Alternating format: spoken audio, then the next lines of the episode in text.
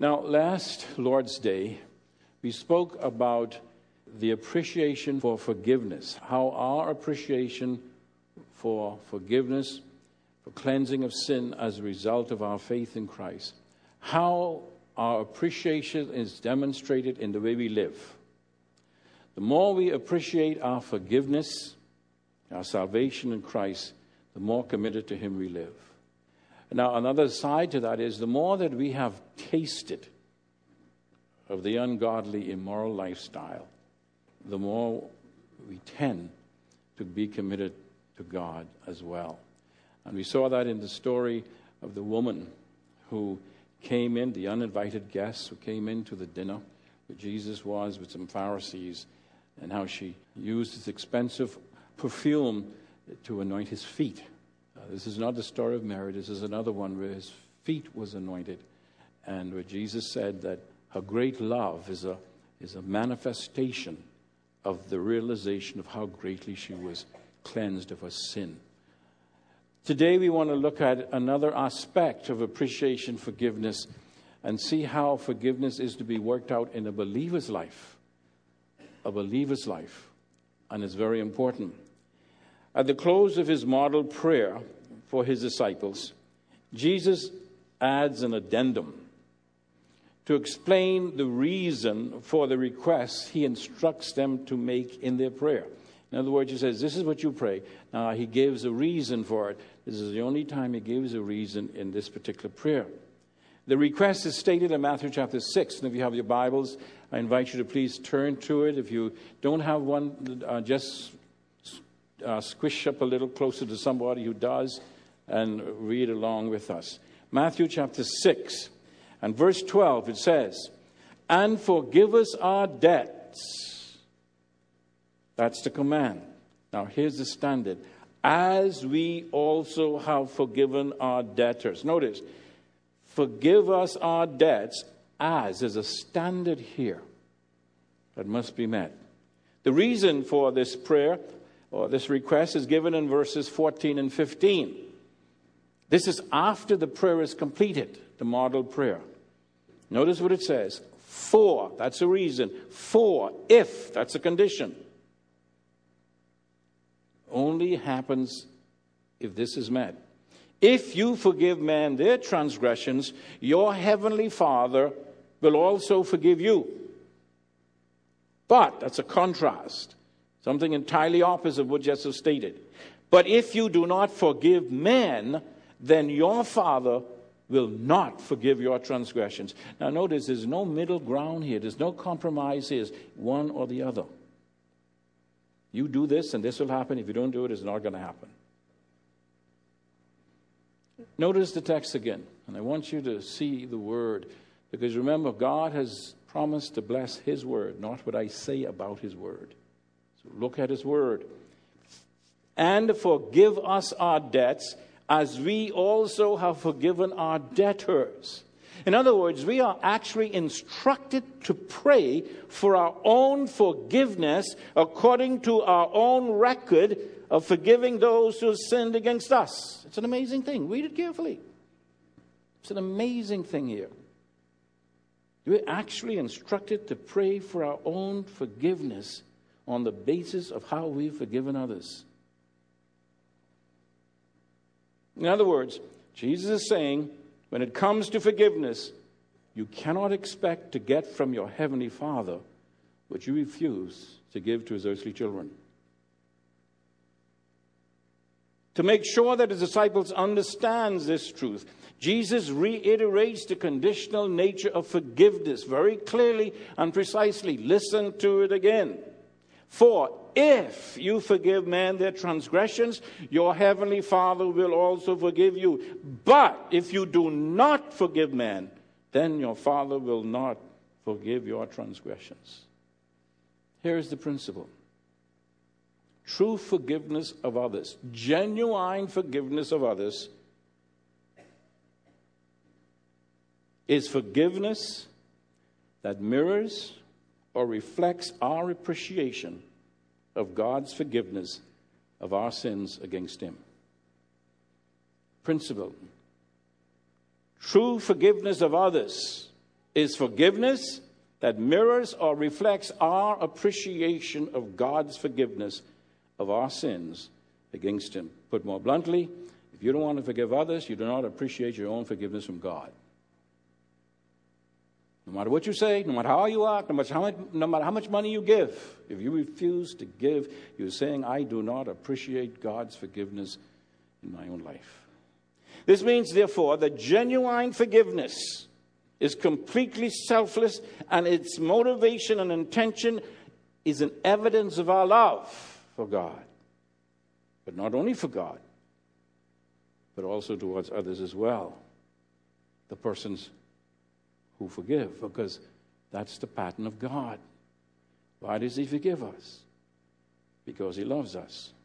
If we refuse to give, forgive, we don't love. Simple as that. Actually, that's the message. If Pastor Brian said you can go home now, no, no, don't listen to that. But that's the message.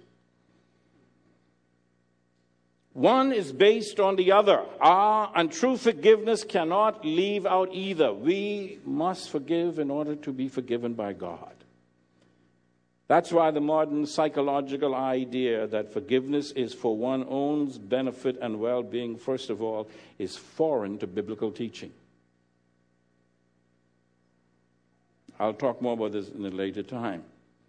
But here in this prayer, this model prayer for the disciples, Jesus is referring, and this is important, Jesus is referring to forgiveness within the family.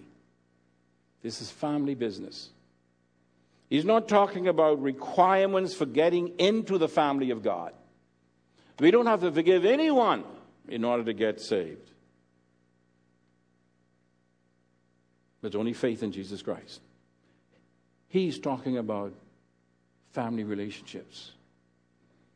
This has nothing to do with getting saved, but rather with how to live after you are saved. Jesus taught the same truth earlier in Matthew 5 in the context of anger. This is what he says in verse 23. Quote, Therefore, if you are offering your gift at the altar and there remember that your brother has something against you, now notice now, you are doing the remembering. Leave your gift there in front of the altar. First, go and be reconciled to your brother, then come back and worship. First, get right, then worship.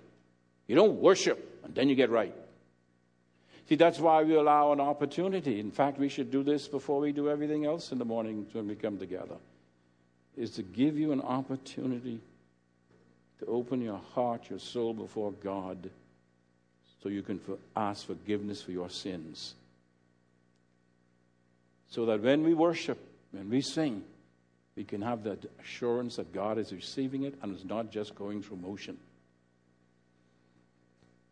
It's important for us to understand the role of forgiveness when it comes to worship. Principle then fellowship with God the Father is dependent upon our ongoing fellowship with our brothers and sisters. And the mutual granting and receiving of forgiveness are essential, ongoing aspects of this relationship. This means, then, practically speaking, right now, if you or I have anything at odds with a brother and sister and we haven't, gone to get, we haven't gotten it right, we could pray, we could fast, we could preach, we could teach, we could worship, we could sing, and God is not receiving it.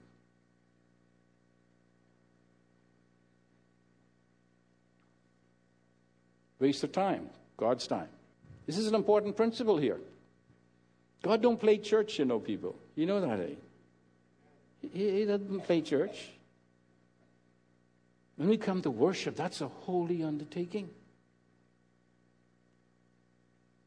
Do you realize that we cannot worship until we are aware of the presence of God? And once we become aware of the presence of God, the response is one of worship. The Apostle Paul learned this lesson from Jesus Christ very well. And reflects it in Colossians chapter 3. Notice what he says, beginning at verse 12. Now he's speaking to members of the family of God. So, as those who are being chosen of God, holy and beloved.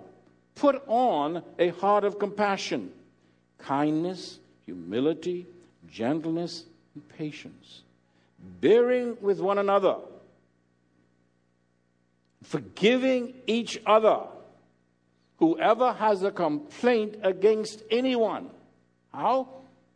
Just as the Lord forgave you, so also should you. And beyond all these, put on love, which is the perfect bond of unity, and let the peace of Christ rule in your hearts, to which indeed you are called in one body, and be thankful. He's talking about the children of God. To those who place faith in Jesus Christ, he's telling us how to live Christ like. How many of you would like to be like Jesus Christ? Well, then you've got to do this. You've got to forgive the way he does. You know, it's amazing how many people say they'd be like Christ, and then when they start to learn what being like Christ is, they start to change their mind. Suffering, persecution, forgiveness. All of that has to do with Christ likeness. So Paul has learned the lesson well. Now, this is a high standard. But it is our standard as disciples of Jesus Christ nonetheless, because Jesus Christ only has high standards. He says, unless your behavior, your acts, your good works go far above or superior to what the Pharisees are doing, it's useless. What were the Pharisees doing? Praying all the time, reading all the time, giving their tithes. They were doing all of those things. But it was only going through the motions. It's doing it from love for God that makes the difference. Let's look at the passage in Colossians how it begins. And so, as those who have been chosen of God, set apart and beloved by God. That's our position. Isn't that wonderful? Set apart.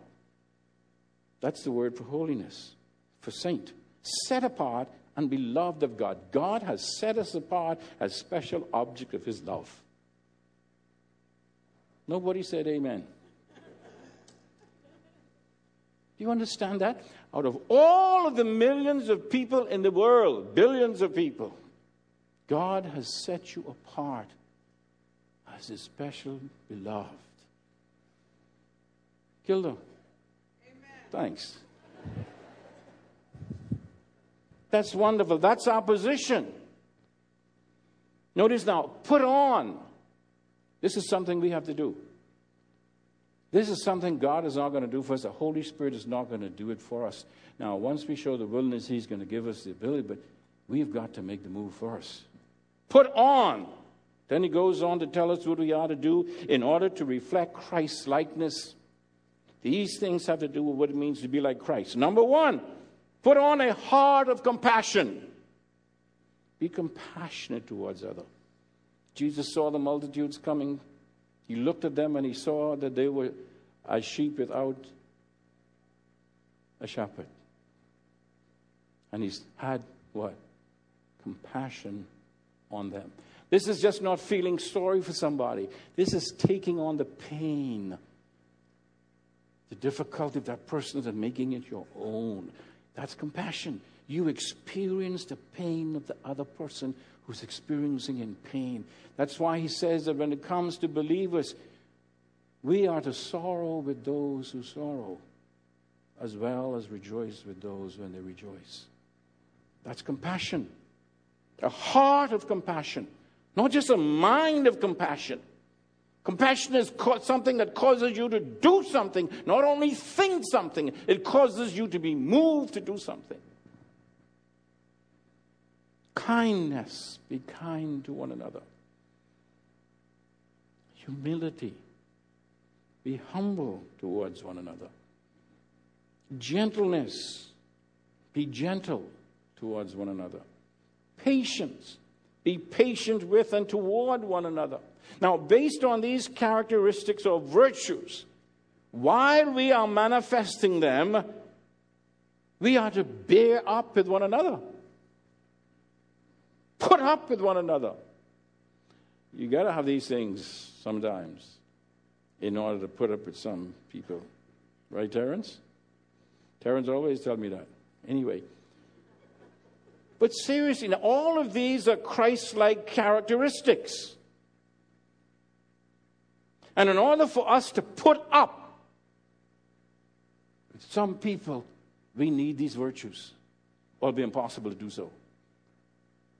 And it's only believers who can do it. But unfortunately, sometimes we act like unbelievers when it comes to these virtues, and we don't want to put up with anybody. No, I mean, I can't put up with him, huh? Mm-mm. Not doing things the way I like it. He's not saying the way I can't put up with that every. No, mm, I'm gone. That's not Christ-like. That's not Christ-like. You say, yeah, but man, I'm only human. All Christians are human. We don't suppose to look, I mean, we, we don't, I was going to say, look, that be true too. We don't suppose to behave like fallen humans. Why? Because we have been redeemed by the blood of Jesus Christ and we have put on the new man who is being conformed into the image of Jesus Christ. Putting up with one another it's a mutual thing. Forgiving each other. It's mutual. Now he gets a little bit more specific. Notice what the text says now. Notice carefully. Whoever has a complaint against you. Very personal here now. This isn't general over, this is an overall general forgiveness. This has to do with something specific, with someone who has a problem with you or you have a problem with them. That's what he's talking about. Whoever it is you've got a problem with. Now think about that. Close your eye. Think about that person. God is talking to you to right now in regards to that person.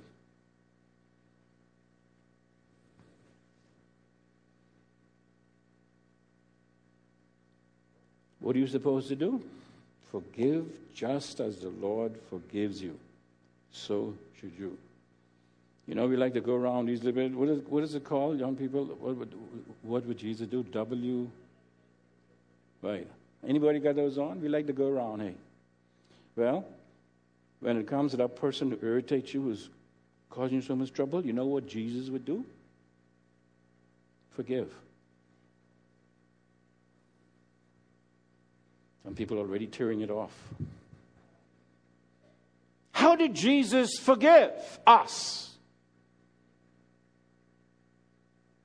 Compassionately, kindly, humbly, gently, patiently, putting up with all my failures, my foolishness, my frailty, and even when I was at odds with Him, He still forgave me.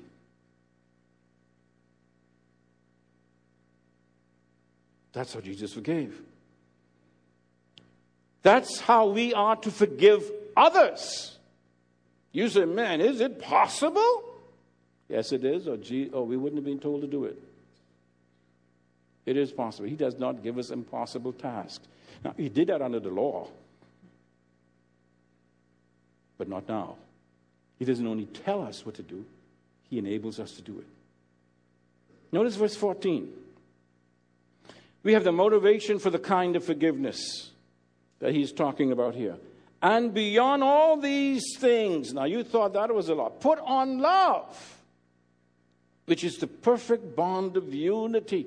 Now, that phrase, beyond all things, means most important of all. On the top of the list, put on love. In other words, it's love that enables us to manifest these other virtues. It's the umbrella of these virtues.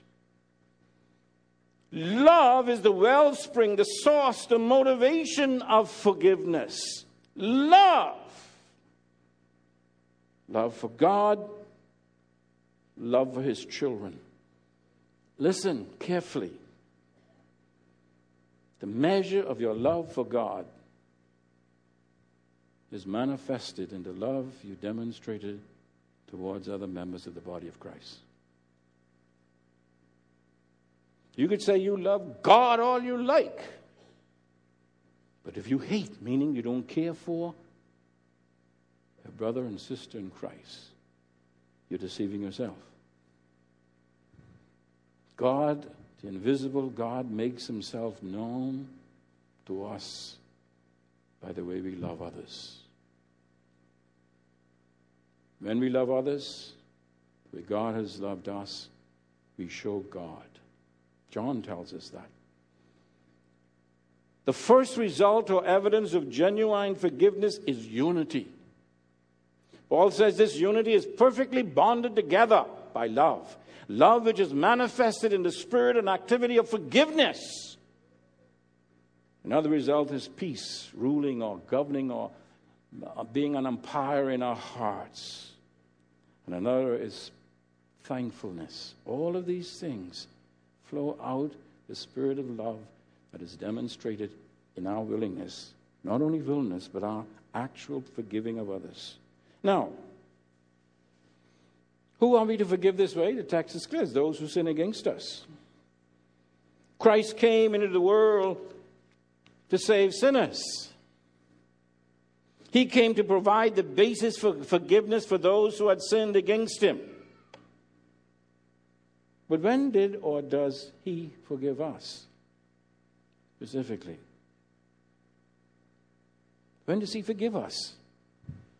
He died in order that we might be forgiven. Isn't it true? Is everybody forgiven? No, it's only those who confess that they are sinners. Basic requirement for becoming a child of God is to say, I'm a sinner. That's where you start. You might have a need for money to pay your rent or your mortgage. You might have a problem in your home. But if you only come to Christ because you want more money or because you want a relationship, that's not the basis for salvation. It's acknowledging and recognizing that you're a sinner and you deserve to be separated from God.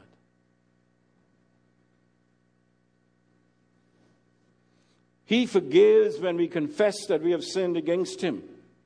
Once that confession is made, His forgiveness is immediate and complete. If we confess our sins, He is faithful and just to forgive us our sins after we do a lot of penance. It doesn't say that. Immediately upon forgiveness. He didn't ask us to do penance or to guarantee that we wouldn't sin again.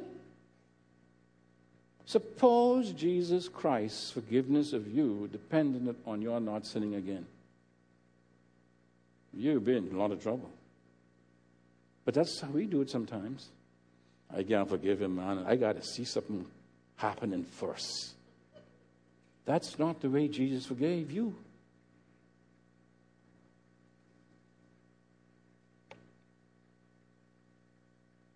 He also gave, he also forgave us willingly. He didn't hesitate. He didn't say he had to think or pray about whether I should forgive you or not. He also forgave us on the basis of the fact that he had already paid the penalty for our sin. The only way he could forgive us was because he died on the cross. That's the basis for forgiveness. The price has to be paid for forgiveness. In other words, whereas forgiveness for the sinner cost the sinner nothing, it cost Jesus his very life. He could forgive me because he paid the debt I owed, not him. He took my debt upon himself, and that's exactly what forgiveness is. Personally absorbing the death or loss owed to me thereby allowing the debtor to be forever free from his obligation. Did you get that? You see, that's why forgiveness is so rare. Nobody wants to pay the price. That's why a lot of forgiveness is really not forgiveness at all. And we're going to see that as we go. See, the word forgive has two basic meaning in the New Testament to be let go, or to let go, and to cancel a debt. Those are the two meanings. So when you put it together, you have the idea to remit a debt by paying it yourself. In other words, literally, it would be forgiveness means to remit a debt by paying it yourself. Paying the whole thing. Yourself. Not the person who sinned against you. You don't say, I can pay 50% and you pay 50%. That's not forgiveness. That's not the way Jesus forgave you. He took the whole debt upon himself. It's the only way you could go free. I could go free. Genuine biblical forgiveness always contains the essential element of bearing the penalty of the offense being forgiven. In other words, if a debtor owes me $5,000 and I forgive that $5,000, do you know who pays it? I do. Now, you don't say, well, okay, I'll forgive you, but you know, I want you every week to come give me $50 towards that. That's not forgiveness. I always like to illustrate this truth. I've said it here before, but it was a beautiful illustration, so I'll use it again. A few years after we came here, uh, the person who held the mortgage for our property over there died, and his daughter took over. A few months later, we received in the mail a package. And they opened it, and it was the mortgage for the, for the building over there. But you know what was written right across it in red letters? Forgiven. That's a legal term. Released from all debt. Now, who paid it? The lady who owned it. She released us from that debt by taking it upon herself.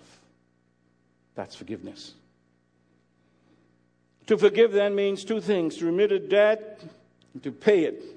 It's the same word for both. Genuine biblical forgiveness always contains the essential element of bearing the penalty of the offense yourself. Always. And so, my personal definition of forgiveness, it reflects, I believe, the biblical teaching is this Forgiveness means to remit a debt by paying it yourself without any idea or demand for repayment in the future in any way whatsoever. In other words, once that debt is paid, you don't talk about it anymore. You don't say, oh, yeah, I know, but he owes me some money he ain't paid yet. Uh uh None of that. None of that. You don't talk about it. You don't. Ma- it's paid. It's paid.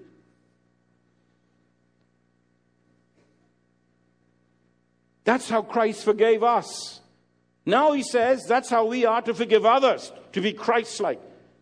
He could only forgive because he paid the penalty for our sin. The forgiver takes upon him or herself the debt owed by the forgivee. And as I mentioned before, I believe that's the major reason why genuine forgiveness is so rare among believers. It costs the forgiver more than it costs the one being forgiven. But is it not a fact that we have an inbuilt conviction that if someone has wronged us, then that person has to pay for it in some way? Don't we have that? That's just a built, it, it, just not justice. And it isn't, you know, unless the debt is paid. Jesus' death on the cross provided forgiveness because of an act of justice. Justice was motivated by love.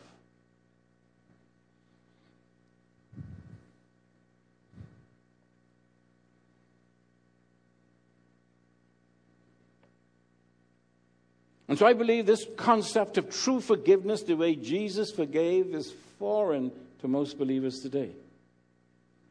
Let me show you why. Let me give you some characteristics or reasons why, genu- uh, why genuine forgiveness, I believe, is so rare among Christians. First of all, genuine forgiveness is not merely an attitude, it is an act of the will, it's a volitional choice. It is a decision to remove barriers to unity and full acceptance of the one forgiven. It's a choice to obey God even though I don't feel like it deep down in my gut. is not something merely to think about, but something we actually and objectively do. It's a decision to forgive, which opens the doorway to a new life of love, hope, and growth and relationship with the person that we forgive. It's not just an attitude. Some people, well, you know, I have a disposition to forgive. That's not forgiveness. You got to do it. Genuine forgiveness is not forgetting. You know, people say, I can forgive but not forget. Well, that's fine if you look at it properly. We actually remember everything that we do. Well, you all, I, I, I don't. I forget. What was I going to say? but everything we do is embedded here somewhere. It only takes the right thing, thought, whatever it is, to bring it out again.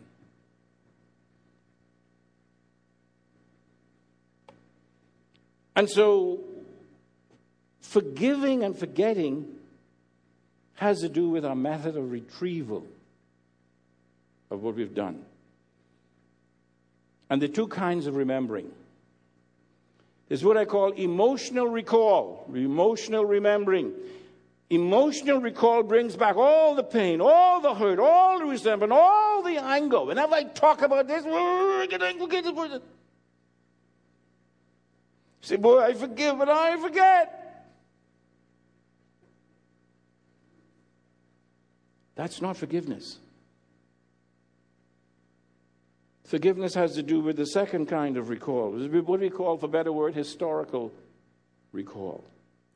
This is when we recall a past event as a fact without the emotional baggage. We just think about it for good rather than for evil. This never comes with a negative connotation the emotional baggage has to be dropped if it's genuine forgiveness. You'll never forget it, but you can forgive.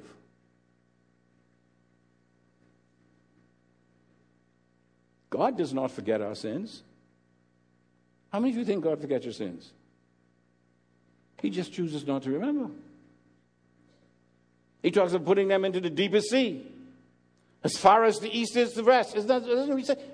Does he Sure, he knows that, it, but he doesn't choose to recall them as something against us. They're removed forever, no more to be charged.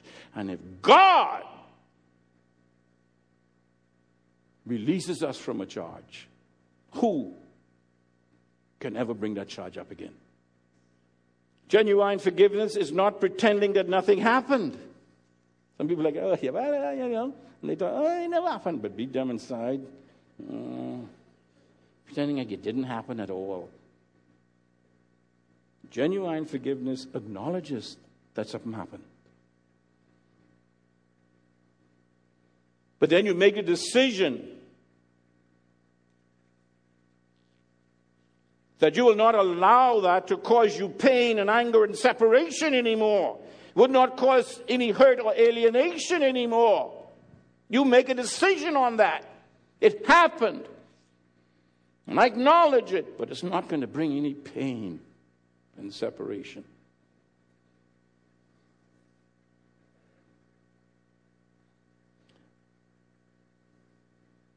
That's why forgiveness is not simply excusing a wrong done, if it is sin. Excusing applies to less serious irritations or hurt feelings, prejudices, and something, to one's biases or personal preferences. But forgiveness always involves confrontation and confession. This is why it's so hard. We don't like to confront, we don't like to acknowledge, we don't like to be accountable. We don't simply say, I'll just let it go. Oh, yes, it's a sin. I'll just let it go. I forgave. No, that's not forgiveness. That's excusing. And when it comes to sin, unity and peace will not result if we just excuse things. It has to be put under the blood. Forgiveness is also not simply just pardoning someone for a wrong done. People confuse pardoning with forgiveness. What does pardoning do? Pardon releases someone from punishment, but not from the guilt that caused to have a need for that punishment. The prime minister could pardon all the people in the jails right now. That don't remove their guilt. Only forgiveness does. Because the guilt is taken by someone. It's not just pardoning. Furthermore, forgiveness is not the same as accepting or understanding. Forgiveness is reserved for acts which are not acceptable and not justifiable because they involve sin. It's not just, I accept it, I understand it, I know it's sin, but all right, that's all right. I know you, you're just human. That's not forgiveness. That's why we must always realize that in the final analysis, sin is first and foremost against God. And in fact, He and He alone can actually forgive sin. We actually can't forgive sin, you know. It's only God, because it's primarily against Him. Now, this is important. Our forgiveness, when done correctly, simply reflects what God has already done. And He's just using us to let the people know that. You understand what I'm saying? It is God who finally releases us. We dare not forgive whom God has not forgiven.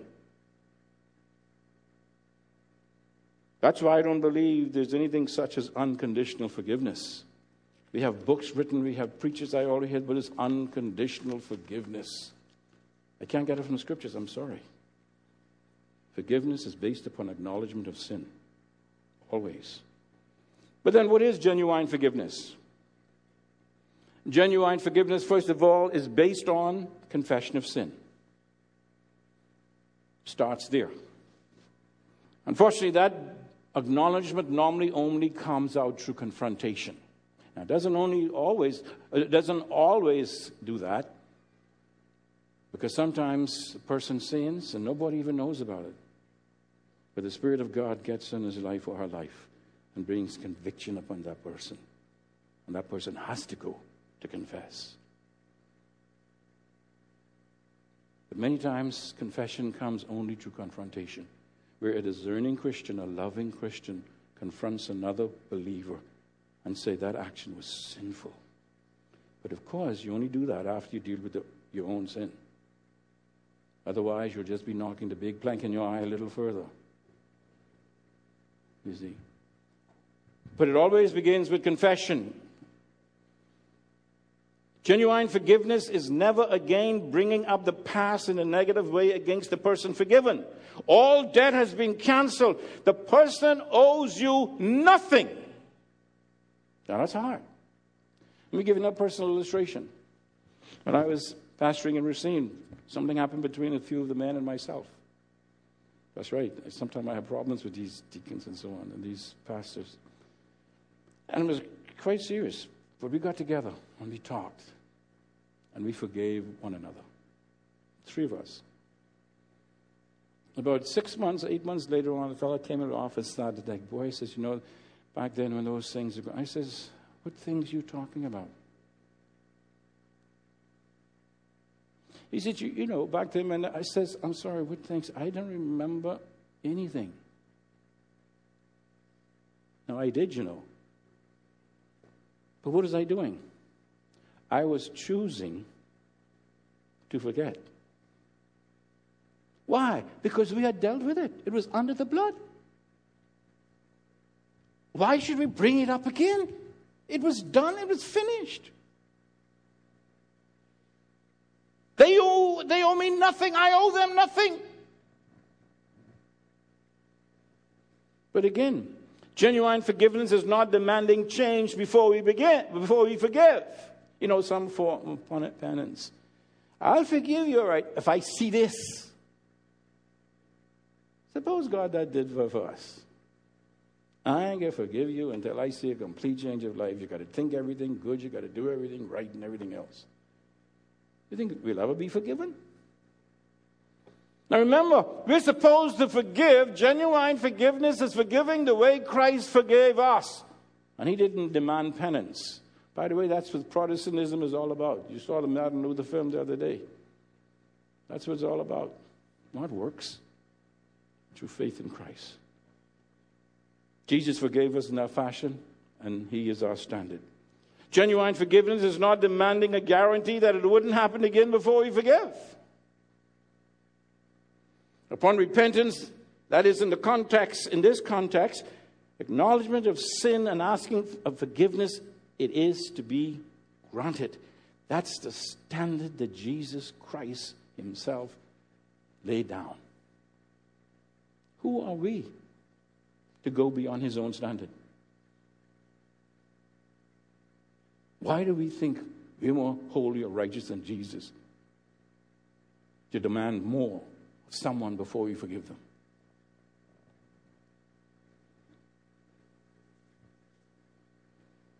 That's why genuine forgiveness is risk taking. It may happen again. That same person that you forgive so freely, he or she might do the same thing to you again. It's like standing on a high branch up in a tree. And you have a saw, and you walk out on that branch, and you give that saw to the person who, the last time you were in that situation, saw the log off.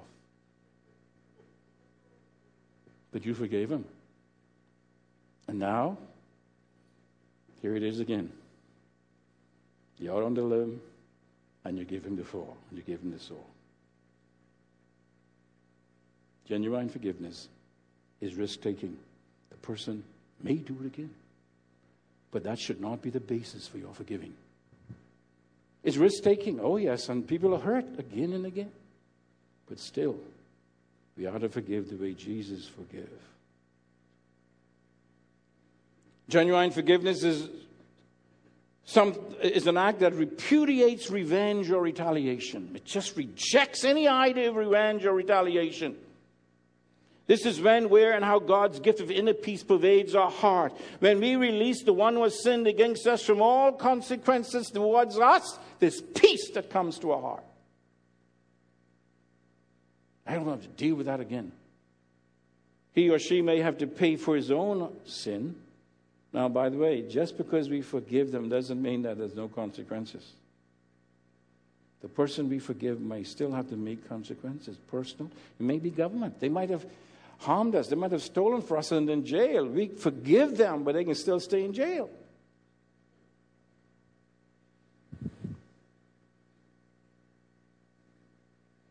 They owe society. You got to pay it. But they don't owe us anything be forgiven. We eliminate all thoughts of revenge, of retaliation. God takes care of the justice aspect. We handle the compassion, the kindness, and love.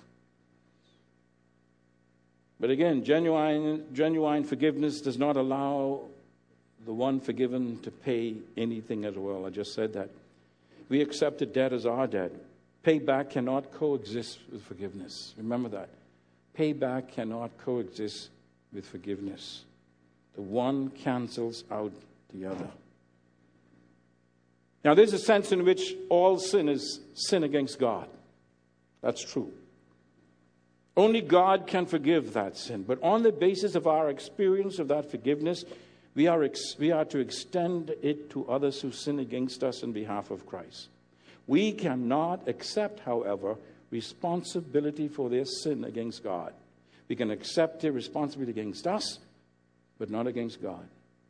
That's why when I come in these situations, I said, okay, everything is fine here between us, but you still got to deal with God. You still have to deal with God. God has already, of course, um, done the forgiveness, and He's enabled us to do it, but now He has to deal with that person Himself. When we choose to forgive someone else, there's always some sense in which we're accepting responsibility of the consequences of those sins. This is why I say again forgiveness always has a cost to us who forgive that goes with it. I bear in myself the price of the evil done. That's why it says when Jesus, of Jesus, he who knew no sin, not guilty of sin, was made a sin atonement for us. He bore the penalty of our sin. Now it's important to know Jesus did not become a sinner. He bore the penalty for us, and he was a sin atonement. He didn't become a sinner. Like I saw a preacher, I heard a preacher on the radio. Jesus became, he bore our AIDS. He had AIDS. Jesus bore, he committed adultery. He went all down the line. He says that had to happen if Jesus was going to be the sin bearer. No, that's not true. Jesus Christ did not become a sinner. He became a sin, a penalty, a bearer of the penalty for our sin, not our sins themselves. Genuine forgiveness involves giving up our rights, and in some cases, not even defending ourselves.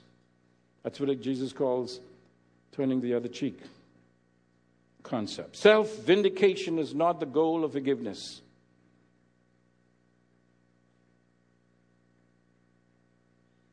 The goal of forgiveness is reconciliation. Genuine forgiveness involves suffering. Christ's example is our example. You go to 1 Peter chapter 2, the only place in the New Testament where it's clearly stated that Jesus is our example. It has to do with suffering while doing good and forgiving those who persecuted him. The only place he's cited as an example is when we suffer for forgiving those who persecuted us even when we did right. Suffering is involved. That's why number 10, genuine forgiveness is hard. Why? Because it costs. It costs the forgiver more than the one forgiven. Genuine forgiveness changes our thinking. It renews our mind. We think differently about the person forgiven we think differently about the past. We think differently about the future. It changes us. It causes us to repent, to have a change of mind towards the person who sinned against us.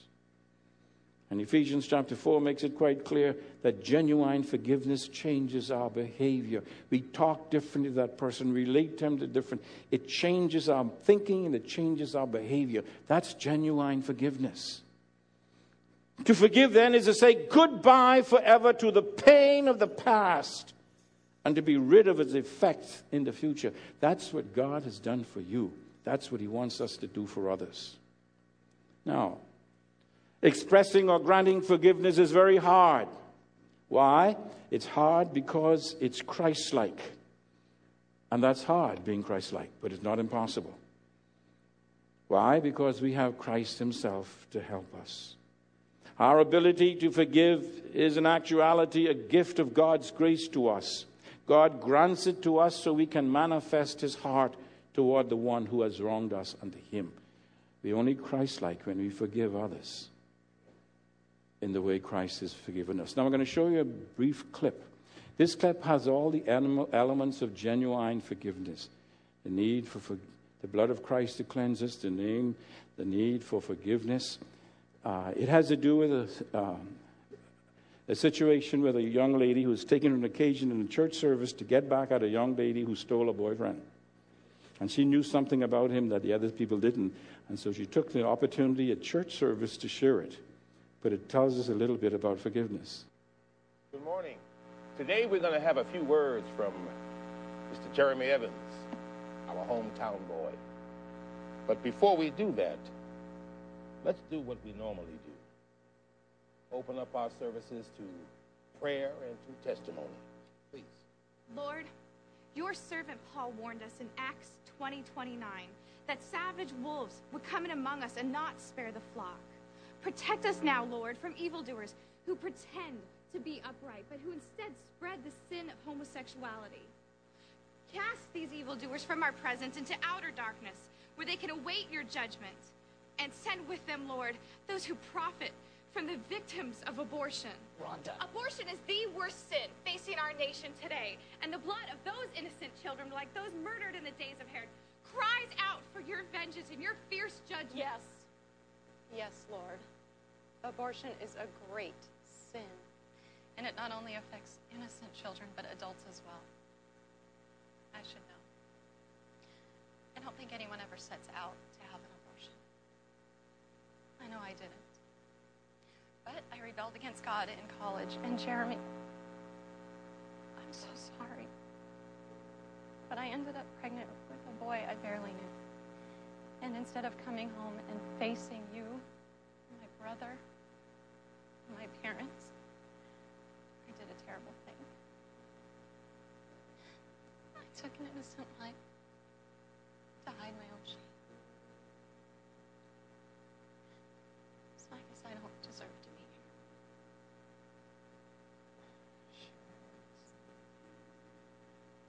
Jerry.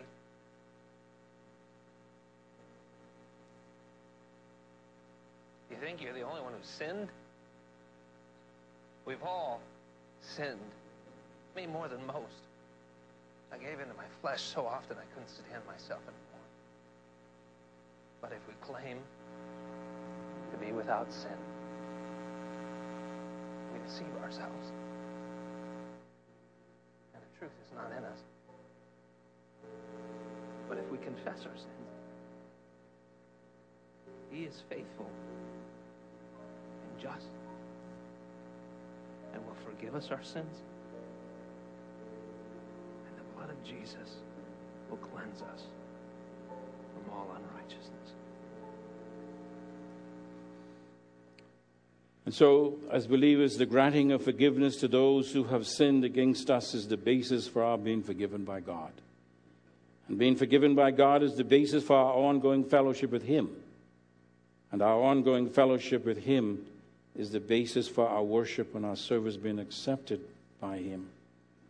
Paul says then in Colossians chapter 3 And so, as those who have been chosen of God, holy and beloved, put on a heart of compassion, kindness, humility, gentleness, and patience, bearing with one another and forgiving each other.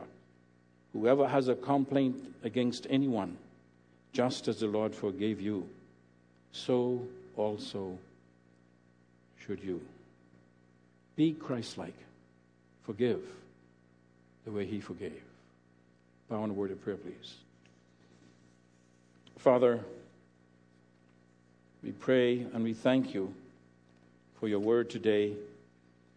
Speak to us individually and personally in this area of forgiveness. May we be Christ like in this area. And if anyone here, our Father, who has not yet accepted Christ as Savior, not been cleansed by the blood through confession of sin, we pray that they might do that today so that they too might know what it means to be forgiven of their sin.